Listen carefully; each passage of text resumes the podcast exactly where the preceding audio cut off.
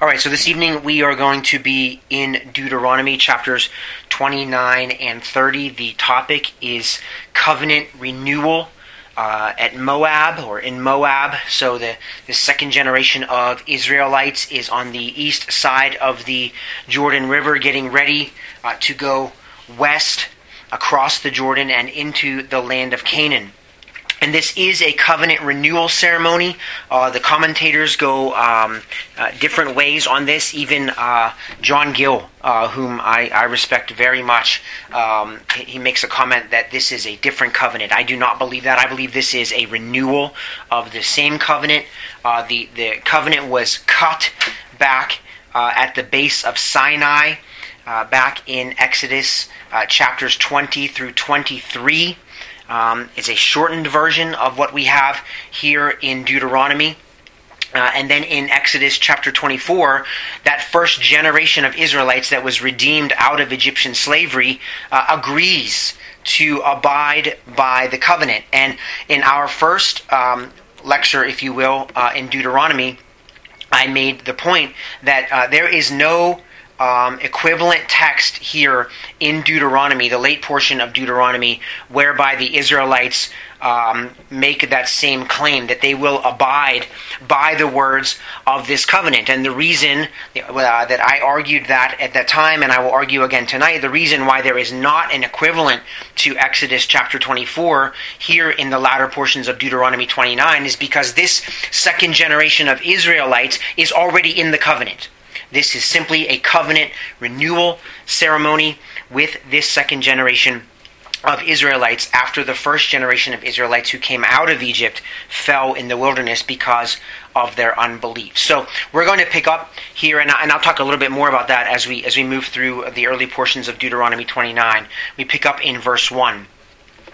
These are the words of the covenant which the Lord commanded Moses to make with the sons of Israel in the land of Moab, besides the covenant which he had made with them at Horeb. And Moses summoned all Israel and said to them, You have seen all that the Lord did before your eyes in the land of Egypt to Pharaoh and all his servants and all his land, the great trials which your eyes have seen, those great signs and wonders.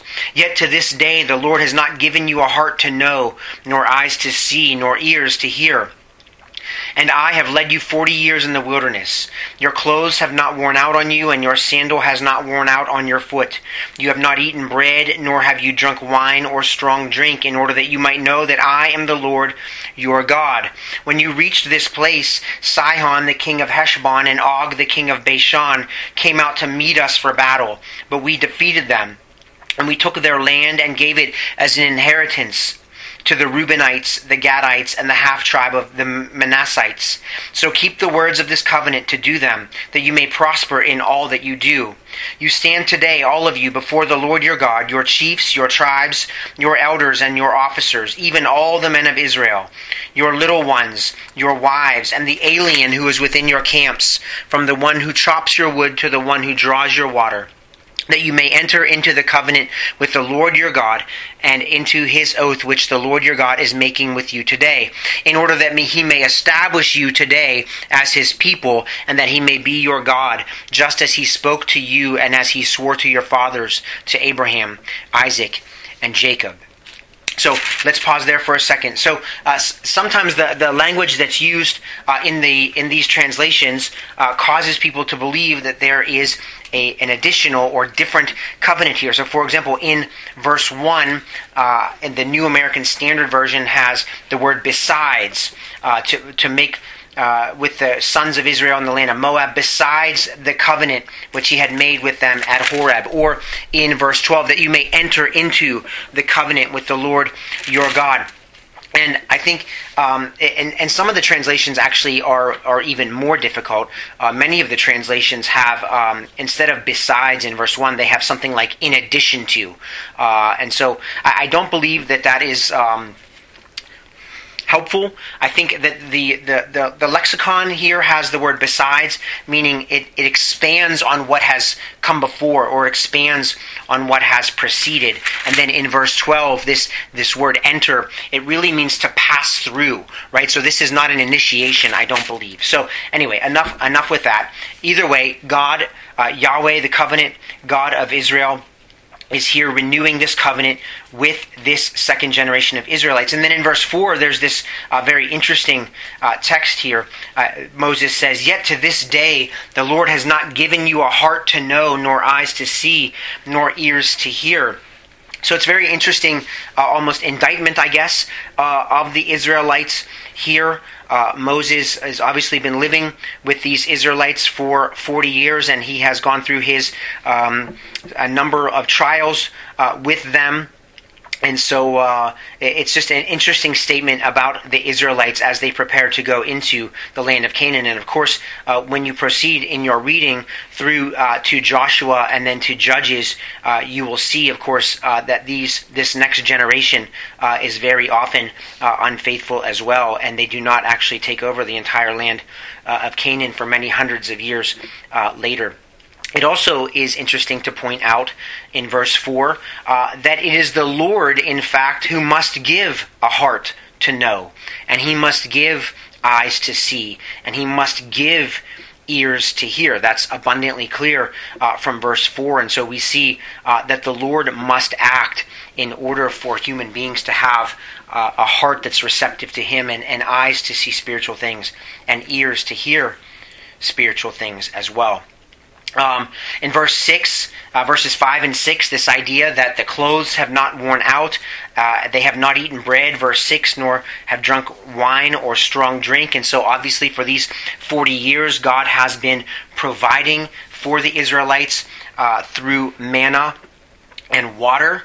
And then what we see in verse 9 is something that we have seen over and over and over again, and we see it again, and we will see it again before this hour is up uh, verse 9 So keep the words of this covenant to do them, that you may prosper in all that you do. And so we see that the prosperity of the Israelites is contingent, of course, upon the Israelites themselves keeping the words of the covenant, obeying the commands of the Lord. So in verse 13, right, in order that he, God, may establish you, the Israelites, today as his people, and that he may be your God, just as he spoke to you and as he swore to your fathers, to Abraham, Isaac, and Jacob. And so we see that God is establishing Israel again here, renewing this covenant, and it is for their benefit. It is for, uh, this is a, a word to them to give them confidence that they are, in fact, the people of God. And we'll pick up actually on that motif here in verse 14. So Moses continues Now, not with you alone am I making this covenant, Moses speaking for the Lord, and this oath, but both with those who stand here with us today in the presence of the Lord our God, and with those who are not with us here today for you know how we lived in the land of Egypt, and how we came through the midst of the nations through which you passed. Moreover, you have seen their abominations, and their idols of wood, stone, silver, and gold, which they had with them. Verse 18 Lest there shall be among you a man or woman, or family, or tribe, whose heart turns away today from the Lord our God, to go and serve the gods of those nations. Lest there shall be among you a root bearing poisonous fruit and wormwood. And it shall be when he hears the words of this curse, that he will boast, saying, I have peace, though I walk in the stubbornness of my heart, in order to destroy the watered land with the dry. The Lord shall never be willing to forgive him, but rather the anger of the Lord and his jealousy will burn against that man, and every curse which is written in this book will rest on him, and the Lord will blot out his name from under heaven. Then the Lord will single him out for adversity from all the tribes of Israel, according to all the curses of the covenant which are written in this book of the law. Now, the generation to come, verse 22, your sons who rise up after you, and the foreigner who comes from a distant land, when they see the plagues of the land and the diseases with which the Lord has afflicted it, will say, All its land is brimstone and salt, a burning waste unsown and unproductive, and no grass grows in it, like the overthrow of Sodom and Gomorrah, Admah and Zeboim, which the Lord overthrew in his anger and in his wrath. And all the nations shall say, Why has the Lord done thus to this land? Why this great outburst of anger? Then men shall say, Because they forsook the covenant of the Lord, the God of their fathers, which he made with them when he brought them out of the land of Egypt. And they went and served other gods and worshipped them, gods whom they have not known and whom he had not allotted to them. Therefore the anger of the Lord burned against that land, to bring upon it every curse which is written in this book. And the Lord uprooted them from their land in anger and in fury and in great wrath, and cast them into another land, as it is this day. Verse 29 The secret things belong to the Lord our God. But the things revealed belong to us and to our sons forever, that we may observe all the words of this law. So we see here that this, uh, again, uh, this, this covenant here is a renewal covenant um, and it's established with this second generation of Israelites for their benefit. And you can see that because in verses 14 and 15, Moses is making clear, uh, speaking for the Lord, that the covenant is not with the people who are standing here alone, but it is with those who, who stand with his uh, here with us today in the presence of the Lord our God, and with those who are not with us here today. Well, who are those who are not with the Israelites there on that particular day? Well, I believe that that is future generations. And I think that's tied to verse 22. Now, the generation to come, your sons who rise up after you, and the foreigner who comes from a distant land. So, those are the people that are not with the Israelites on this particular day during this covenant renewal ceremony. And I also would point to the idea in verse 25. So, after the curses come upon the Israelites for their disobedience, then men shall say, Because they forsook the covenant of the Lord, Yahweh, the God of their fathers, which he made with them when he brought them out of the land of Egypt. He doesn't say the covenant that he made with them when he was in Deuteronomy uh, on the east side of the Jordan River. He is always referring back to the covenant that was made with them back in Exodus 20 through 23. And so we see here uh, that uh, there's a, a, warning, and it's a stern warning, obviously, in this portion of the text against idolatry. And so, uh, at least in the New American Standard Version, in verses 16 and 17, there, it's, uh, there's a parenthetical statement there. It's reminding the Israelites of how when they lived in the land of Egypt, there were many idols of wood, stone, silver, and gold there.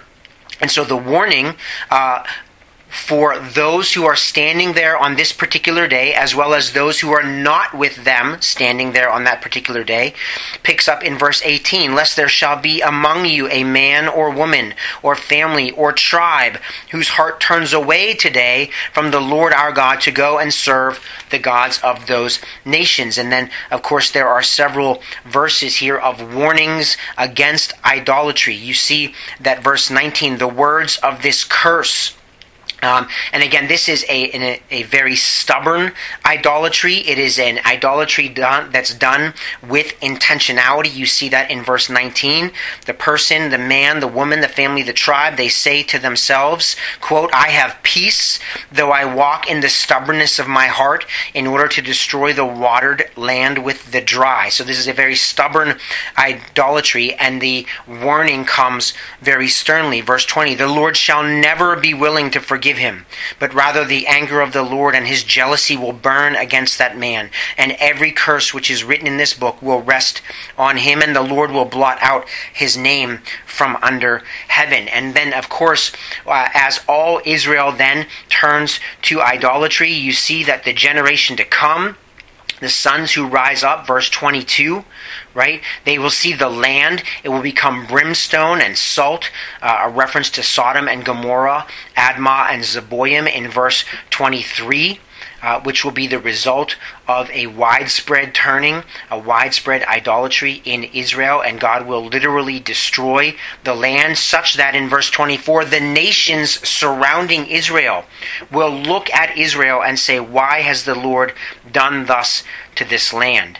And of course, verse 25, because they, the Israelites, forsook the covenant of the Lord, the God of their fathers, which he made with them when he brought them out of the land of Egypt. And of course, again in verses 26 and following, there is this uh, idea that the Israelites are idolatrous. And the anger of the Lord burns against the land, verse 27, to bring upon it every curse which is written in this book. And then in verse 28, it's important because it says that the Lord will uproot them from their land in anger and in fury and in great wrath, and cast them into another land as it is this day. And that motif actually will pick up in chapter 30, verse 1. But there's this interesting uh, verse here, Deuteronomy 29, uh, verse 29. The secret things belong to the Lord our God, but the things revealed belong to us and to our sons forever, that we may observe all the words of this law.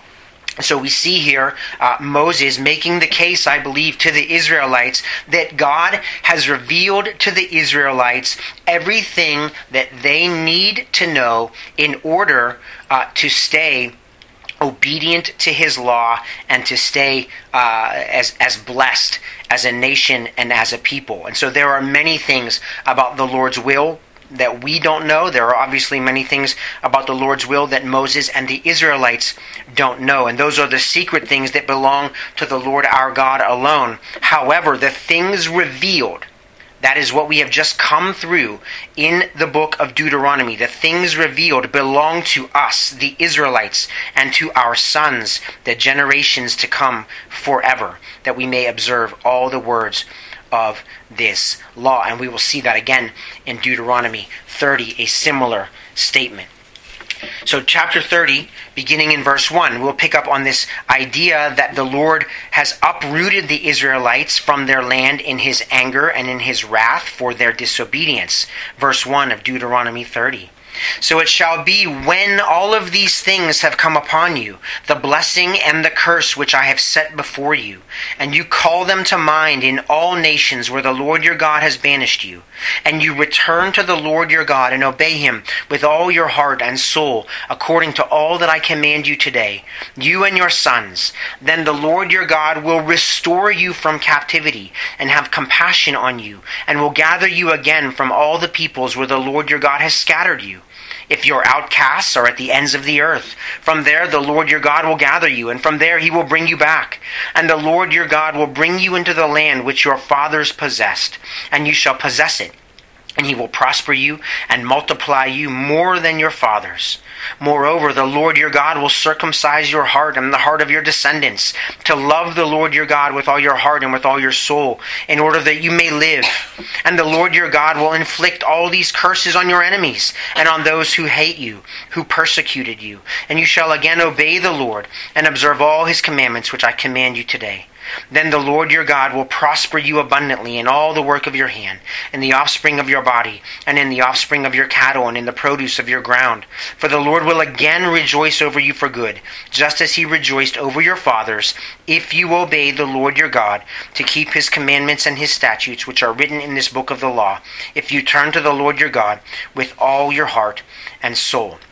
So we see now this restoration that's being promised after the Lord uproots Israel from the land of Canaan for their disobedience. And of course, we know we know that this happened. It happened a couple of different times. We know, uh, as we have said previously, that the northern kingdom of Israel was exiled to Assyrian captivity in 722 BC, and we know that the southern kingdom of Judah was uh, finally exiled to Babylon in 586 uh, BC. And at that time, that the temple of Solomon was destroyed, and they were in exile uh, in Babylon for 70 years, according to the prediction and prophecy of Jeremiah the prophet. But there, under the um, leadership uh, of the prophet Ezekiel, as well as Nehemiah and Ezra, they returned, verse 2 of Deuteronomy 30, they returned to the Lord their God to obey him with, with all their heart and soul, according to that. Uh, the, the commands of God. And then in verse 3, the Lord your God will restore you from captivity. And he, in fact, did that. He brought back uh, Ezra and Nehemiah back into the land, back to Jerusalem. And in fact, Nehemiah, uh, I don't want to necessarily go there right now, but if you'd like to look it up in Nehemiah chapter 1, verse 9, Nehemiah appeals to these verses in the early portions of Deuteronomy chapter 30, specifically verse 3 and following, as he's praying to the Lord Lord God uh, as he's going to be restored. He and the other Israelites are going to be restored to the land after 70 years of Babylonian captivity. And so you can see a reference to Deuteronomy 30 there in Nehemiah chapter 1, verse 9. And so this is a great promise of restoration, and the Lord, of course, as he always does, he makes good on his promises. And one of those promises is here is very interesting in um, verse 6 of Deuteronomy chapter 30. Moreover, the Lord your God will circumcise your heart and the heart of your descendants to love the Lord your God with all your heart and with all your soul in order that you may live. And then in verse 8, and, and you shall again obey the Lord and observe all his commandments, which I command you today. And, and, and in these verses, of course, we see echoes of the new covenant and, and the regenerating work of the Holy Spirit of God, uh, men and women being born again from above. This is truly what circumcision of the heart means. And you can see that in Colossians chapter 2 um, and uh, in Romans chapter 2 and those places in the New Testament where Paul makes it very clear that true circumcision is circumcision of the heart. And to be a true Jew means that you have been circumcised not in your flesh, but in your heart. And so we see these echoes of the promises of the new covenant here in Deuteronomy chapter 30, verses 6 and 8. And then this promise of prosperity in uh, verse 9 then the lord your god will prosper you abundantly in all the work of your hand. And certainly we see that uh, fulfilled in some measure in the life and ministry of nehemiah as the exiles return uh, from babylon. But again in verse 10 you see this conditional statement if you obey the Lord your God to keep his commandments and his statutes which are written in this book of the law, if you turn to the Lord your God with all your heart and soul. And so then, verse 11, I want to uh, spend some time here. Moses says this to the Israelites For this commandment which I command you today is not too difficult for you, nor is it out of reach. It is not in heaven that you should say, Who will go up to heaven for us to get it for us and make us hear it that we may observe it? Verse 13, nor is it beyond the sea that you should say, Who will cross the sea for us to get it for us and make us hear it, that we may observe it? Verse 14, but the word is very near you, in your mouth and in your heart, that you may observe it. And so this is a, a very uh, interesting uh, four verses. Here, Moses clearly making the case on behalf of Yahweh, the covenant God of Israel, to his covenant people Israel, that the commands that he has given to them are not too difficult, right? And in some sense, if we just take the Ten Commandments, uh, for example, uh, uh, at, face value, right? And you see, see, see things like uh, commandments like you shall not murder, you shall not commit adultery, you shall not steal, right? There's a sense in which these commands are not difficult, and in fact, the the uh, the great commandment, uh, the, the law of Christ from the New Testament, to, to love one another even as Christ has loved us, is is far more difficult uh, from a fleshly perspective to do than the the negative commandments of the uh, uh, of the Ten Commandments. But of course, we know that the Israelites uh, failed in every regard in that in the first table, that is uh, commandments 1 through 4, as well as commandments 5 through 10. But the case is being made here that these commandments are not too difficult. And of course, Paul makes the case uh, in Galatians that this law, the law, the Mosaic law, was added to increase transgressions, that people would see their need for God and his saving work. And I also note here, if you would turn with me, I do want to just point this out to you. In uh, if you to the New Testament in Romans chapter 10. These verses in the in Deuteronomy chapter 30 are the very verses that Paul appeals to in Romans chapter 10 as he's talking about faith and his heart's desire for the Israelites to be saved. So if we pick up in verse 1 of Romans chapter 10, Paul writes this Brethren, my heart's desire and my prayer to God for them, that is, the Israelites of his generation, is for their salvation. For I bear them witness that they have a zeal for God, but not in accordance with knowledge. For not knowing about God's righteousness and seeking to establish their own, they did not subject themselves to the righteousness of God. For Christ is the end of the law for righteousness to everyone who believes. Here we are, verse 5. For Moses writes that the man who practices the righteous practices the righteousness which is based on law shall live by that righteousness. That's from Leviticus. And in verse 6 Paul writes this, but the righteousness based on faith speaks thus. Do not say in your heart who will ascend into heaven, that is to bring Christ down, or who will descend into the abyss, that is to bring Christ up from the dead. But what does it say? The word is near you, in your mouth and in your heart. Those verses uh, 6 through 8 are the quotes from Deuteronomy chapter 30, verses 12 through 14. That is the word of faith, Paul says, which we are preaching, that if you confess with your mouth Jesus as Lord and believe in your heart that God raised him from the dead, you shall saved. For with the heart the man believes, resulting in righteousness, and with the mouth he confesses, resulting in salvation. For the scripture says, Whoever believes in him will not be disappointed. And so Paul is making the same argument as he goes into the Jewish synagogues in every city and he preaches the gospel. He preaches and argues from the, the Old Testament scriptures that Jesus is the predicted Messiah and by faith in him, these Israelites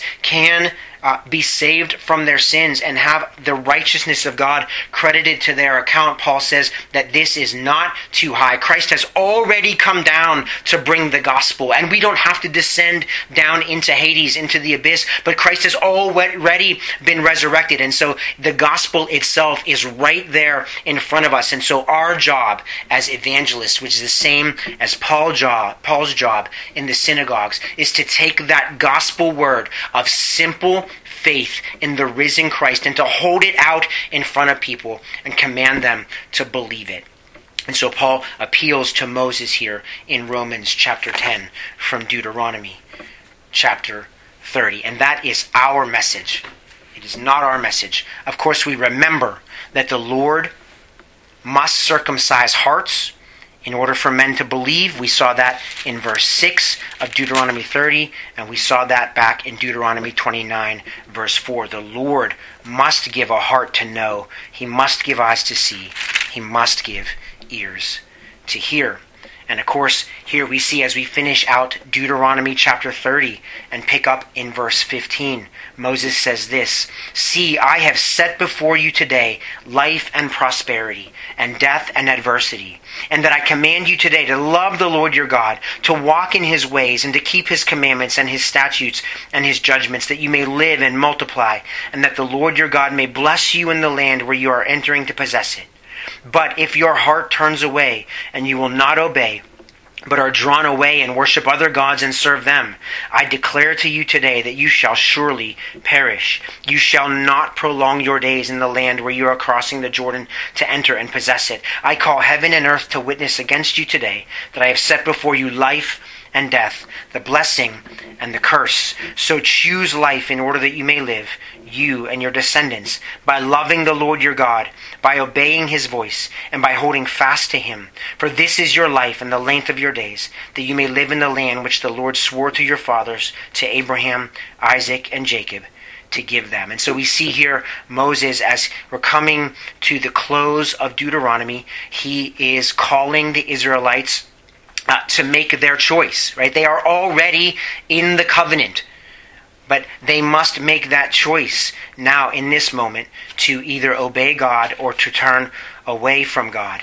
And in some sense, this is a build on what we already talked about from Romans chapter 10 as we present the gospel uh, to sinners and to people who don't know the Lord Jesus Christ. We offer them the same choice, right? We declare to you today, verse 18, that if you turn away If your heart turns away from God and you do not obey the gospel, then you shall surely perish, right? And so in, in our evangelistic efforts, we set before sinners, unbelieving sinners, life and death, the blessing of the gospel and the curse of condemnation, and we implore sinners to choose life in order that they may live.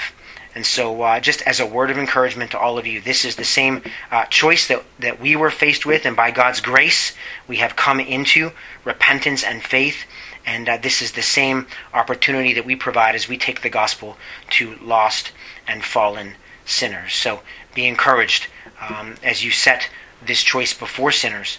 Offer them life and death, offer them blessing and curse, and pray that the Lord would give them hearts to know, and eyes to see, and ears to hear.